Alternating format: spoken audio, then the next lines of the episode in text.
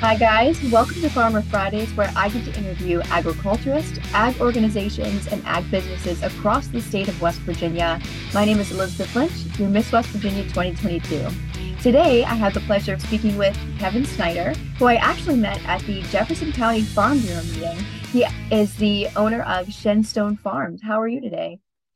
I'm doing well. How are you getting along, Elizabeth? Doing wonderful. I'm glad to be here and I'm glad to be talking with you again. You know, I really appreciated meeting you and listening to your speech the other day. And I wanted to make sure that my viewers at home got that same information too.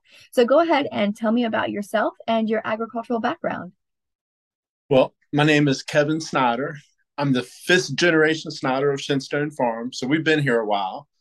Um, my grandfather bought the farm in 1892 and he was even in Clarke County before that. So my family's way, way back. Um, so I was born into it, you know. It's just I woke up in the morning and that's kind of my background behind it. I joined 4-H. Ironically, I wasn't in the FFA. I always felt there had to be a little bit of diversity in life. So let me do the farm on the farm that kind of thing. So I did. I got into music in school and that kind of thing, and okay, went to Shepherd for a brief minute, and uh, just came back to the farm. I just I love the farm. You can't beat it. Absolutely. You know, that you kind of have that calling too. So I understand that completely. Do you want right. to tell me a little bit about the history of Shenstone Farm and then what you do now? So as I said, my great great grandfather bought it. Um, something like two dollars an acre back then. I mean, uh, still good money back then, but right, still there's an acre. And he, um, the my family got into the dairy end of it. I believe in the 30s, the 20s or the 30s when they started wanting to. Uh, commercialize everything. So my grandfather and my great uncle, they began began uh, doing the dairy part of it, and then it got left down to my father. And my father, I dairied with him up till 2020 when we actually sold the herd. It was uh, a tough decision because you wonder how you're going to adjust your cash flow and that kind of thing. But I think it was the right decision because I think the dairy industry anymore wants to be a go big or go home type deal. And we decided to go home. now, and I mean, you have to do what's best for you and your property and your family. And you're making that change for you was definitely good for you, right? So, what do you do now? So, today we do uh, beef, and we uh, I like to get into the direct consumer end of it. We've always had cattle on the farm, but it's we've decided to expand that and uh, get into direct consumer marketing and we're we're learning that process and we're growing with it because farmers throughout history we've always kind of wanted to be our own little people and now it's about expanding out into the public a little bit I, you know, definitely learned that with the Farm Bureau meeting. It was, uh, I still feel like I'm crawling out of the milking parlor. I had no idea there were that many farmers there. I was, I didn't know there were that many farmers in the county. Frankly, we often I, and uh, it was very good to see that many people there. Very nice. Absolutely, and you know the cool thing is that you're able to pull resources from those people as well, get their their story, get their education to help you along your way. So you are doing beef operations right now and you're selling directly. Um, tell me a little bit about what you do day to day. So uh, generally I wake up and I feed animals and I, I really dig that. um, something in my day to day, like today I went down and uh, was uh, looking over the herd. We have all together, we have a hundred animals, like okay. counting cat thing. Well, we're plus three today. So I guess we're up to 103. Had three babies last night. Oh, congratulations. And, uh, That's exciting. Yes, yes. Uh, three bull calves at that. It was, um, you know, I'm adjusting to it. I'm it's not dairy, and I'm still trying to get it out of my head that it has to be run like a dairy. You know, dairy. You wake up, you go milk cows, you feed your animals, you try to get something done in the field, then you milk cows again in the evening, and then that's your day, and then you get your eight hours of sleep. Um, you know, a lot of my day to day is involved with family. You know, I I'm able to spend more time with my kids and my wife. That's awesome. I've even actually even picked up a second job because you know I feel like I got to be on the go all the time. Uh, the day to day, you know, we're still figuring out the day to day. Different experience, but still learning, still getting through it. That's really exciting, and it's you know really cool to jump into something that you're a little familiar with, but you're still trying to get there. So that's really cool. You know, I'm that makes me excited. Um, so I wanted to ask too, what do you think that the people of West Virginia can do to help support the beef industry? The first thing that comes to mind is we need more processing. We very much need more processing capabilities. I feel like, at least here in Jefferson County, the farmers here, we can feed this county. But our biggest limitation is we have to use out of state USDA processors. Right. So, well, if people are serious about their food, um, and the people that I've sold beef to so far are serious about their food and they're serious about saving some money also. You know, it's a pretty large upfront cost to buy a quarter or a half or whole, but you know, they I think they've learned over the past couple years it's better to have it in your freezer than to have it to go to the grocery store and get it. Absolutely. So get with uh get with our extension agent Emily Morrow and advocate for it. I mean, if you're serious about food, definitely make it known that you want a processing facility. No, I know, definitely agree. People get scared of the idea of having one by their house, but these places are immaculate.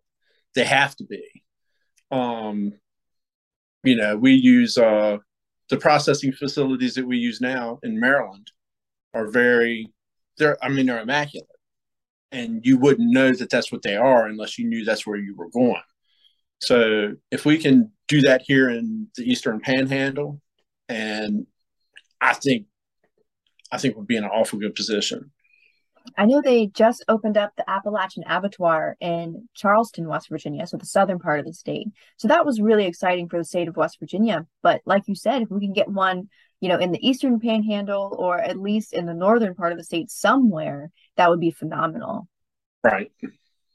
Absolutely. Now, what do you think is the most challenging thing about Hey, I love friends. It's okay. She's 13. Holy cow. Well, she just wanted her time on the screen too, so I get it.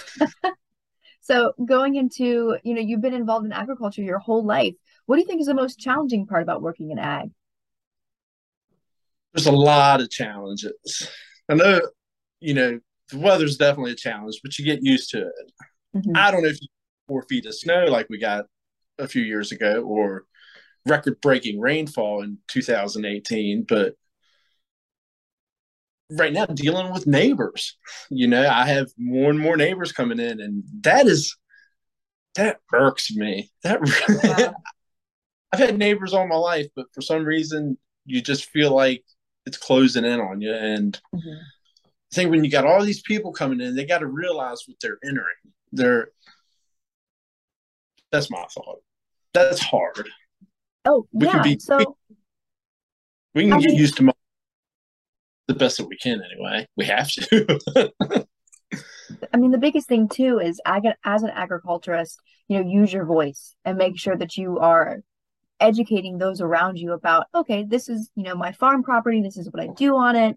Um, this is how you can help me protect it to make sure that, you know, my animals are safe, that my land stays safe. So I really think it's important, you know, like doing these Farmer Friday interviews that people can understand exactly what's going on on the farm. And then they have an idea, oh, like if I live next to a farm, like maybe I should do this, this, and this, or maybe I should be cautious when doing this, this, and this. So I right. think it's, you know, education is super important. Um, but you know, this brings another point up that we'll get to here soon. Uh, but I wanted to ask, on the flip side of everything, what do you think is the best thing about working in ag? Oh, the space. we we live on a hill. I guess our elevation's between six and seven hundred feet, and I didn't appreciate it as much until I got older and had been around the county and realized I can see both mountains from here and I can see Harper's Ferry and I can see well south of Winchester from this hill. And it's just uh, it's, it's gorgeous. I mean, you get to hear silence. It's the best that you can anymore. You get to hear what quiet is. You get to see stars. And you just um, get to wake up every day and be immersed in that right that beauty that comfort that peace like i yeah. completely appreciate that and understand that there's nothing that is more frustrating than losing an animal but there's nothing more rewarding like this morning when i found three baby calves and everything clicked and it was like all right it was worth the it was worth the effort it was definitely worth the effort touching on the FFA creed again, the joys and discomforts of agricultural life. Right. Perfect example right there. You got to learn to get over the bad and embrace the good. Um, Absolutely. I tell you, one of the, I had a customer buy some beef and they were very familiar with the process. Um, it was very easy talking to them because they knew what they wanted. And yeah, I even enjoy educating people on the beef. You know, well, this is what you're going to get. If you get this, you can't get this. And I've enjoyed talking to people about it. But this individual in in particular, she had called me back, or I'd I'd actually called her. I wanted to make sure everything went smooth, and she said, uh, she said, "Now nah, I got this, this, and this, and then I got these steaks that are called minute steaks." And I said, I said, okay. I said, yeah, I I took the liberty of ordering those because when I talked to the processor, that was about the only option you had left. And I'm actually, I'm starting to get a little fearful. Like, you know, uh, is she upset with the fact that I did that? Well, she mm-hmm. would have rather had ground burger or um, would she have rather had that into uh, something else? And then she said, that was some of the best meat that I've had in a long time. And that elation yet rush i was i was beside myself and it was i mean those are the good things that you get out of agriculture when you when you satisfy somebody or when you have when you're working in the fields and you have kids looking at the tractors and all i mean all that stuff I, the good way outweighs the bad i mean it just mm,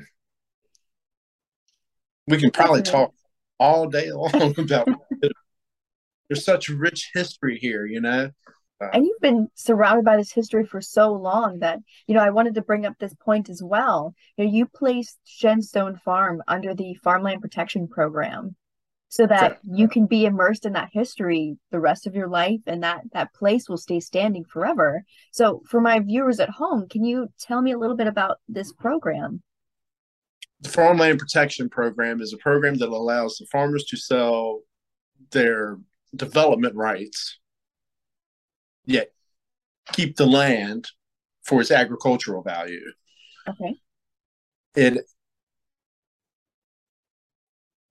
it's a process.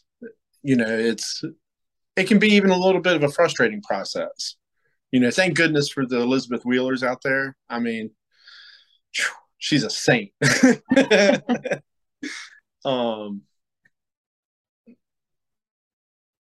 but to be able, you know, you're putting your land in protection, and it it takes a couple years to do it. So it takes some planning, even going mm-hmm. into. It. Um, financially, it just is not sell your property right or sell your development rights and move up, move on from there. I think I think it's a tool that can help you uh, pursue. If you don't have to pay a mortgage, then it can help you buy equipment to do the things that you need to do later on, um, or it can pay off a mortgage. You're going to turn your application in the middle of October, and you'll turn that in with a yellow book appraisal. That's the one you're responsible for. You have to, they want to show that you're serious about it. They just don't want to go putting up all this money to have your land appraised, and next thing you know, oh, I don't want to do it. So they don't like that idea. Then you wait.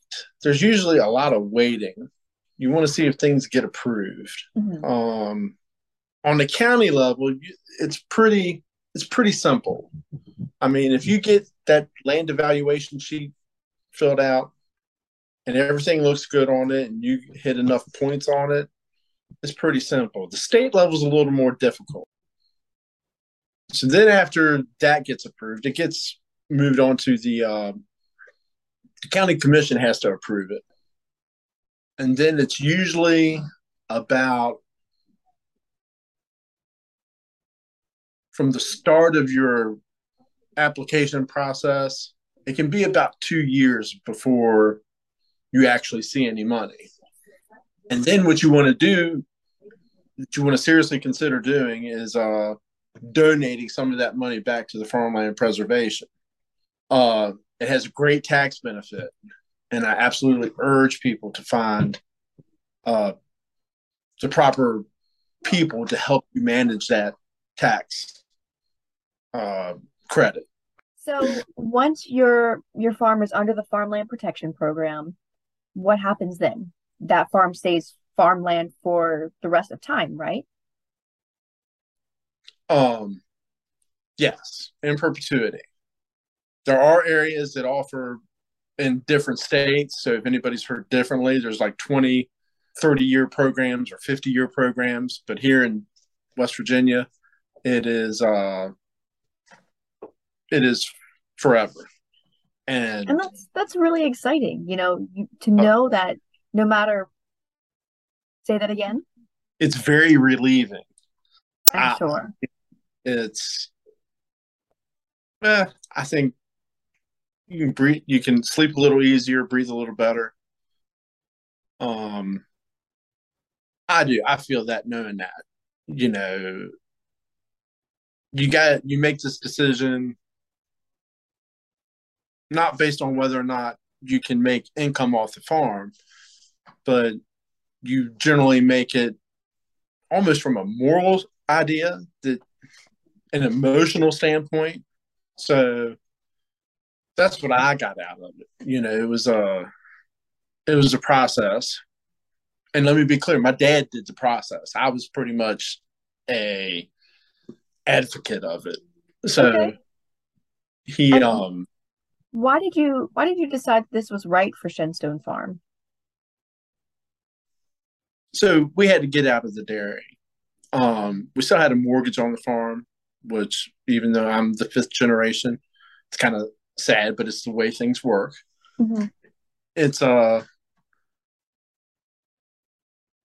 we had to we had to get out of the dairy because in order to stay in the dairy we would have had to upgrade and it would have cost a whole lot of money um, to upgrade where we needed to be to become modern and that probably wouldn't have been enough you know we farm 400 acres and when we were milking, we got up to as high as 115 cows in a little three by three parlor. We were wow. spending nine to 10 hours a day milking cows just in the parlor. And we were running about, running about an 85 pound average. So we were, we knew how to feed our cows. We knew how to handle our cows. We had very healthy cows, but you have to at one point you have to just say mercy and when you realize that your kids are getting older and from my father's standpoint that your grandkids are getting older i mean you need you need to breathe and that's why it was right for us uh, just a little that little financial edge that paid off the mortgage and we could go from there and here we are doing direct consumer beef, and I think we're all happier for it. I really do. And we'll probably end up with too many beef cows. That's just the nature. we'll have too many. then we'll call them out some and just manage that process. But end to end, it's worth it. I really think so. We, I think we all sleep a little easier around here, knowing that it it's going to be farmland. It's going to be space forever, and right. have to farm it. Uh, I made it. We were under the impression for a long time that our it would have to stay in the family, mm-hmm. and it doesn't lock it in like that. It just got to stay open space. Um, there's farmers that actually can buy farmland protected land, um, and they can get a pretty good deal on it because those development rights are gone, and farm it how they how they see fit. It's a it's a good deal for them. Now, I do have two more questions for you, um, but we are slowly running out of time. Uh, Zoom actually puts a time cap on all of our meetings.